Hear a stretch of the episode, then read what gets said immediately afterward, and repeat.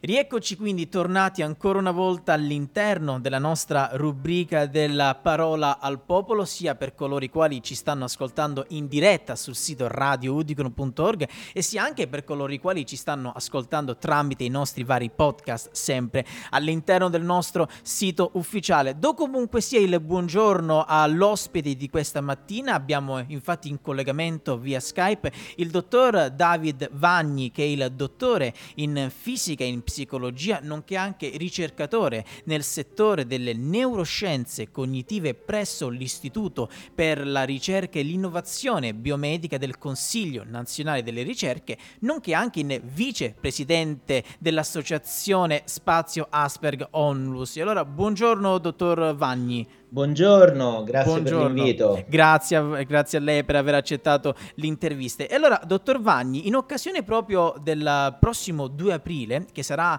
eh, la giornata mondiale per la consapevolezza sull'autismo, eh, sanno anche i nostri amici Radio Udicon che l'Udicon, ma in special modo Radio Udicon, è anche per il sociale, quindi trattiamo anche eh, questi, questa, questa classe, la classe sociale soprattutto, di tutti questi problemi e problematiche che magari possono, eh, possono possono, purtroppo ci sono all'interno della nostra società. Quest'oggi quindi andiamo a mh, mm, parlare dell'autismo. E allora, uh, approfittando, dottor Vanni, della sua presenza uh, telefonica, ecco, mettiamola così, inizierei subito con la prima domanda, in modo tale anche da informare i nostri ascoltatori su questo, uh, su questo argomento molto molto importante che ci tengo anche personalmente. Che cosa si intende con la diagnosi del disturbo dello spettro autistico e soprattutto quali sono i segni e i sintomi di quest'ultimo? Allora, la diagnosi di disturbo dello spettro autistico uh, è, eh, diciamo, una diagnosi storica che si fa da tanti anni, ma nella sua forma attuale ha preso piede nel 2013 con l'ultimo manuale diagnostico dei disturbi mentali eh, ed è una diagnosi di un disturbo del neurosviluppo, cioè una diagnosi eh, che si fa nei bambini, ovviamente si può fare anche negli adulti se non è stata certo. fatta nell'infanzia, certo. ma di una condizione legata a uno sviluppo anomalo, uno sviluppo atipico eh, del cervello. Eh, ovviamente non ci sono dei danni, non c'è una lesione nel cervello, ma è uno sviluppo diverso del cervello. Certo. Le persone autistiche che ormai sono tra l'1 e il 2% della popolazione, quindi è facile che ognuno di noi conosca uno o più persone nello spettro autistico, a diversi livelli ovviamente di um, gravità no? e certo. con diverse caratteristiche, è una, dia- è una diagnosi che è molto eterogenea.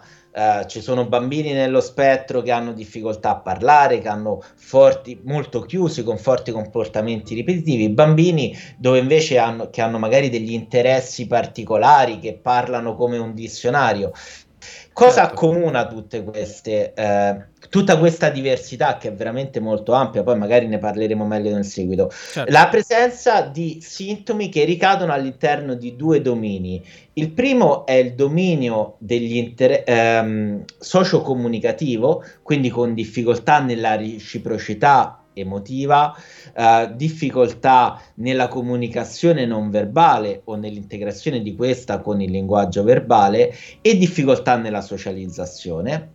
E il secondo è il dominio dei uh, comportamenti e interessi ristretti e ripetitivi dove possono essere presenti delle stereotipie, quindi dei movimenti ripetitivi uh, della persona, ma anche difficoltà con il cambiamento o con il deviare da routine prestabilite, eh, interessi particolari e ristretti, quindi magari il bambino è solo uh, interessato a una specifica cosa o ci consuma tanto tempo sopra, e le difficoltà uh, sensoriali che possono essere legate sia a un'ipersensibilità che a una iposensibilità, quindi una sensibilità ridotta rispetto ad alcuni stimoli. Ovviamente eh, sembrano tante caratteristiche, lo sono, Uh, però possono essere soddisfatte in tanti modi diversi e questo crea un'enorme variabilità all'interno dello spettro e quindi tante esigenze differenti che possono avere queste persone e le loro famiglie. Bene, e adesso andiamo un attimo nel concreto proprio delle persone, dei protagonisti diciamo di questa situazione. Come percepiscono quindi e soprattutto come si approcciano alla realtà le persone nello spettro autistico? Allora, le persone anche a livello di percezione c'è eh, tanta differenza, no? Eh, ho parlato prima dei criteri diagnostici. Io dico sempre che l'autismo è un insieme di differenze C- e ci sono differenze a livello cognitivo, emotivo, sensoriale e sociale. E queste differenze possono cambiare da persona a persona. Uh, alcune persone autistiche uh, si percepiscono alla fine bene e uh, per loro l'interazione sociale con una società magari non accogliente è l'ostacolo maggiore. Certo. Molte di queste persone tendono, ovviamente parliamo di persone abili cognitivamente e magari anche più grandi di età, tendono a, infatti ad avere un po' di difficoltà anche con la parola stessa disturbo alcuni di, di loro e preferiscono parlare di condizione no? Certo. E si, si, reputano di più se volete come una minoranza oppressa piuttosto che come persone che hanno un disturbo uh, mentale comunque no? un, certo. un, disturbo dello sviluppo certo. altri ovviamente hanno situazioni molto più gravi dove effettivamente diciamo parlare di disturbo ha più senso anche se comunque anche per loro eh, la società vuol dire tanto. Eh, nei casi più gravi abbiamo spesso anche problemi di carattere magari fisico no? o, o, difficoltà, eh, una disabilità eh, dello sviluppo intellettivo eh, o eh, problematiche ovviamente più gravi con gli apprendimenti e con l'autonomia. ma a valle di tutto questo c'è una differenza importante eh, che è proprio un modo diverso di percepire il mondo circostante. Non parliamo di un distaccamento della, dalla realtà. Tanti anni fa autismo e schizofrenia facevano parte di una stessa categoria diagnostica, sì. eh, ma adesso sappiamo che sono cose differenti perché non c'è uno scollamento con la realtà, ma c'è proprio una diversa interpretazione della realtà sociale. Eh, spesso, e, e questo può derivare da tanti fattori diversi. Uh, molte persone nello spettro, per esempio ipersensibili a livello sensoriale, possono essere spaventati uh, quando devono andare all'interno di un supermercato, tant'è che alcuni uh, supermercati hanno introdotto le quiet hours, cioè le ore quiete, dove non ci sono rumori, dove le luci sono più soffuse e quindi è più facile per una persona autistica entrare dentro il supermercato. Altre persone possono avere problemi a livello di funzionamento esecutivo, di attenzione eh, e difficoltà nello spostare l'attenzione eh, da una cosa all'altra o nel separare la figura dallo sfondo e quindi se si trovano in mezzo a una folla sentono sovrapporsi tutte le luci e questo certo. può creare ansia.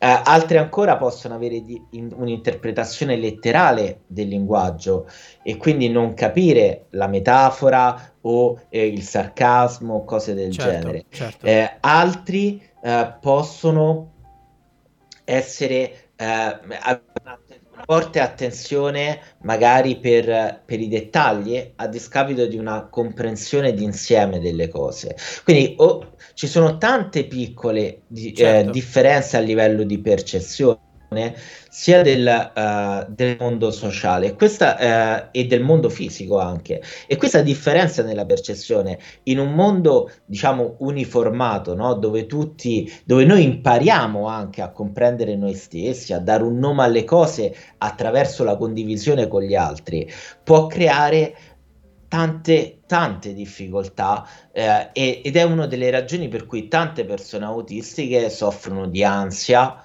uh, o soffrono di depressione, che quelle non sono cose insite nell'autismo, ma sono cose che uh, derivano dalla difficoltà di condividere con gli altri il mondo, certo. perché gli autistici non è che vivono nel loro mondo, ma hanno o hanno un mondo immaginario, ma hanno difficoltà a condividere il loro mondo con noi, così come noi abbiamo difficoltà a condividere il nostro con loro. Certo, e viceversa, certo. E quindi secondo lei quali, quali potrebbero essere le cause scatenanti e inoltre come possono essere in qualche modo diagnosticate quest'ultime?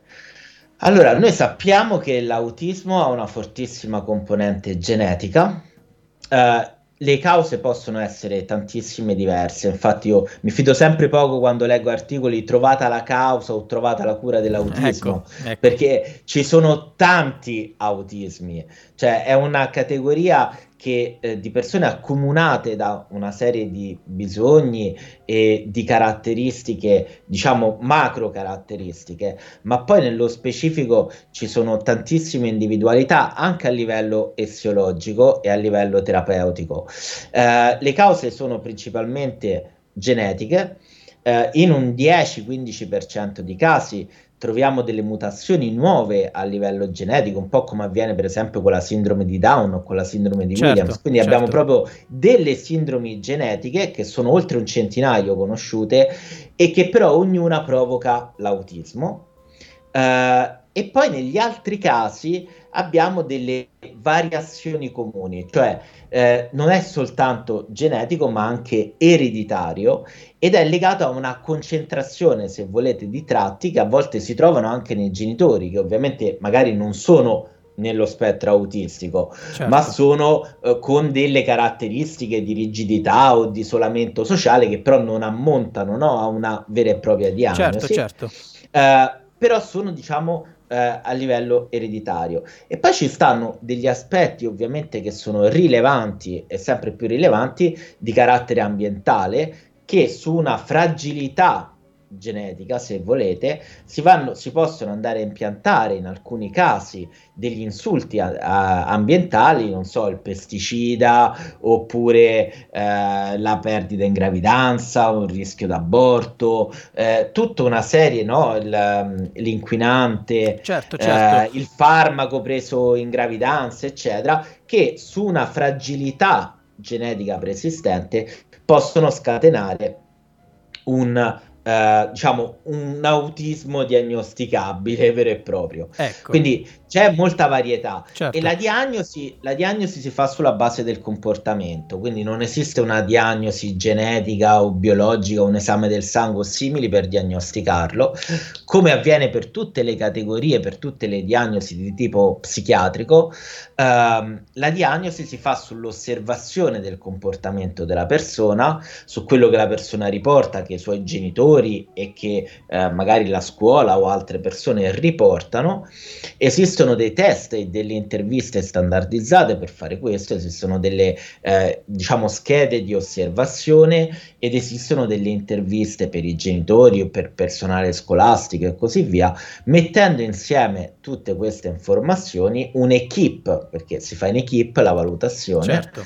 eh, un'equipe di esperti può eh, diciamo riassumere e fare una diagnosi, una certificazione diagnostica. Quindi è importante la, gli, gli, esami biologici, la risonanza magnetica, l'elettroencefalogramma, eccetera, sono degli approfondimenti per vedere se ci sono, come di frequente può succedere, altre cose oltre all'autismo. Okay. Mm, un 10% c'ha per esempio l'epilessia anche, quindi ovviamente se devo vedere che è, epilet- se è epilettico dovrò fare un elettroencefalogramma. Quindi degli esami specifici per proprio. l'autismo, lo okay. faccio per le comorbidità, per le condizioni co-correnti spesso. Bene, bene, bene. E quindi mh, mm, andiamo un attimo nel concreto. Come si può intervenire per cercare di migliorare la loro qualità di vita, soprattutto, come dicevamo prima, in ambito sociale? Allora, sicuramente servono due cose. E come dicevo prima, no? ho fatto un po' questo distinguo. Esiste un movimento oggi che si chiama eh, Movimento per la Neurodiversità. L'idea è un po' che le persone eh, atipiche, con un cervello atipico, siano una categoria, così come eh, dobbiamo difendere la biodiversità, dobbiamo difendere anche la neurodiversità umana, che è una normale variazione, eh, una normale variazione. Ma allora dice, allora vuol dire che non serve niente? No, perché ovviamente possiamo da un lato avere persone che comunque hanno delle difficoltà tali da necessitare di una terapia, di un supporto, dall'altro viviamo in una società che ancora non è a misura de- della persona diversa. Certo. E, qui, e questo eh, è anche il modo in cui dobbiamo intervenire, in cui interveniamo. Quindi da un lato si fa la terapia con il bambino, per esempio, con uh, il ragazzo. Le terapie più efficaci sono quelle di tipo comportamentale, evolutivo comportamentale e cognitivo comportamentale. Quindi in generale la, metodi di tipo psicanalitico, per esempio, sono poco efficaci con l'autismo, eh, mentre invece sono efficaci metodi, diciamo, cognitivo comportamentali, se vogliamo certo. parlare in generale, sono terapie di, di, fatte da psicologi in generale, ma anche col supporto di educatori Uh, con il supporto di um, logopedisti e neuropsicomotricisti dove servono anche come figure Ovviamente, professionali. Certo. Uh, non esiste un farmaco per l'autismo, quindi, uh, la, ma esistono ovviamente farmaci per le condizioni concorrenti. Se sono un autistico e appunto ho un'epilessia o ho una depressione, posso prendere i farmaci per quelle condizioni, perfetto. che ovviamente ridurranno anche le mie difficoltà in quanto autistico. Ok, perfetto. E a livello sociale, però, bisogna agire anche a livello sociale. E come si fa? Si fa informando, quindi aiutando i genitori, per esempio con il parent training, a comprendere meglio il figlio e spiegandogli come aiutarlo, parlando con la scuola, eh, parlando con l'insegnante di sostegno eh, e promuovendo anche a livello sociale più ampio, lavorativo, eh, i negozi, eh, parlando con le forze dell'ordine, eccetera, per spiegare come interagire con la persona e quali sono i, come venire incontro ai diritti che ha ognuno di noi eh, e aiutarlo per, alla autodeterminazione e al benessere. Ecco, ed ecco perché anche siamo qui questa mattina, io e lei, Radio Udicon nel, nel suo piccolo cerca di portare proprio questa, eh, io ho voluto proprio portare questo argomento in occasione, come dicevamo prima, per il 2 aprile, che sarà la giornata mondiale per la consapevolezza sull'autismo, io ho voluto proprio portare lei, dottor Vanni, in quanto professionista del settore, proprio per cercare anche noi nel nostro piccolo di fare una grande cosa, ovvero quello di parlarne, di informare, perché noi noi soprattutto di Radio Udicon che trattiamo anche l'ambito sociale, pensiamo che più se ne parla, più si hanno professionisti a disposizione come lei e lei in questa, questa mattina e più cerchiamo di mh, in qualche modo aiutare soprattutto queste persone e aiutare anche nella loro qualità di vita, soprattutto in ambito sociale. E a tal proposito, dottor Vagni, l'ultima domanda che le vorrei porle è quali sono ad oggi, quindi cerchiamo di riassumerle ovviamente, le forme di autismo autismo che conosciamo adesso, soprattutto che la scienza conosce adesso? Allora, eh, fino in realtà a una decina di anni fa si tendeva a distinguere eh, tra eh, l'autismo classico, quello propriamente autismo, certo. la sindrome di Asperger che era caratterizzata da un, un buon linguaggio eh, e un buon livello intellettivo e eh, una categoria residua che era la eh, diciamo, disturbo dello sviluppo non altrimenti specificato. Queste categorie sono state unite all'interno dello spettro autistico, quindi al giorno d'oggi abbiamo un'unica categoria, okay. dove però facciamo delle distinzioni e alcune di queste ovviamente sono molto simili a quella che prima era la sindrome di Asperger.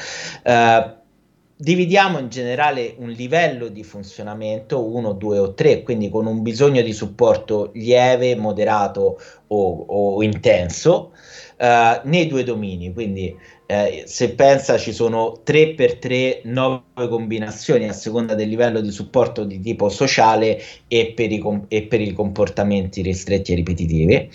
E nel, nell'ultimo manuale, nell'ICD-11, quello dell'Organizzazione delle, ehm, Mondiale della Sanità, eh, in realtà viene suddiviso l'autismo in base al livello intellettivo e alla eh, abilità linguistica. Quindi può esserci un autismo con o senza disabilità intellettiva, un autismo con o senza difficoltà di linguaggio.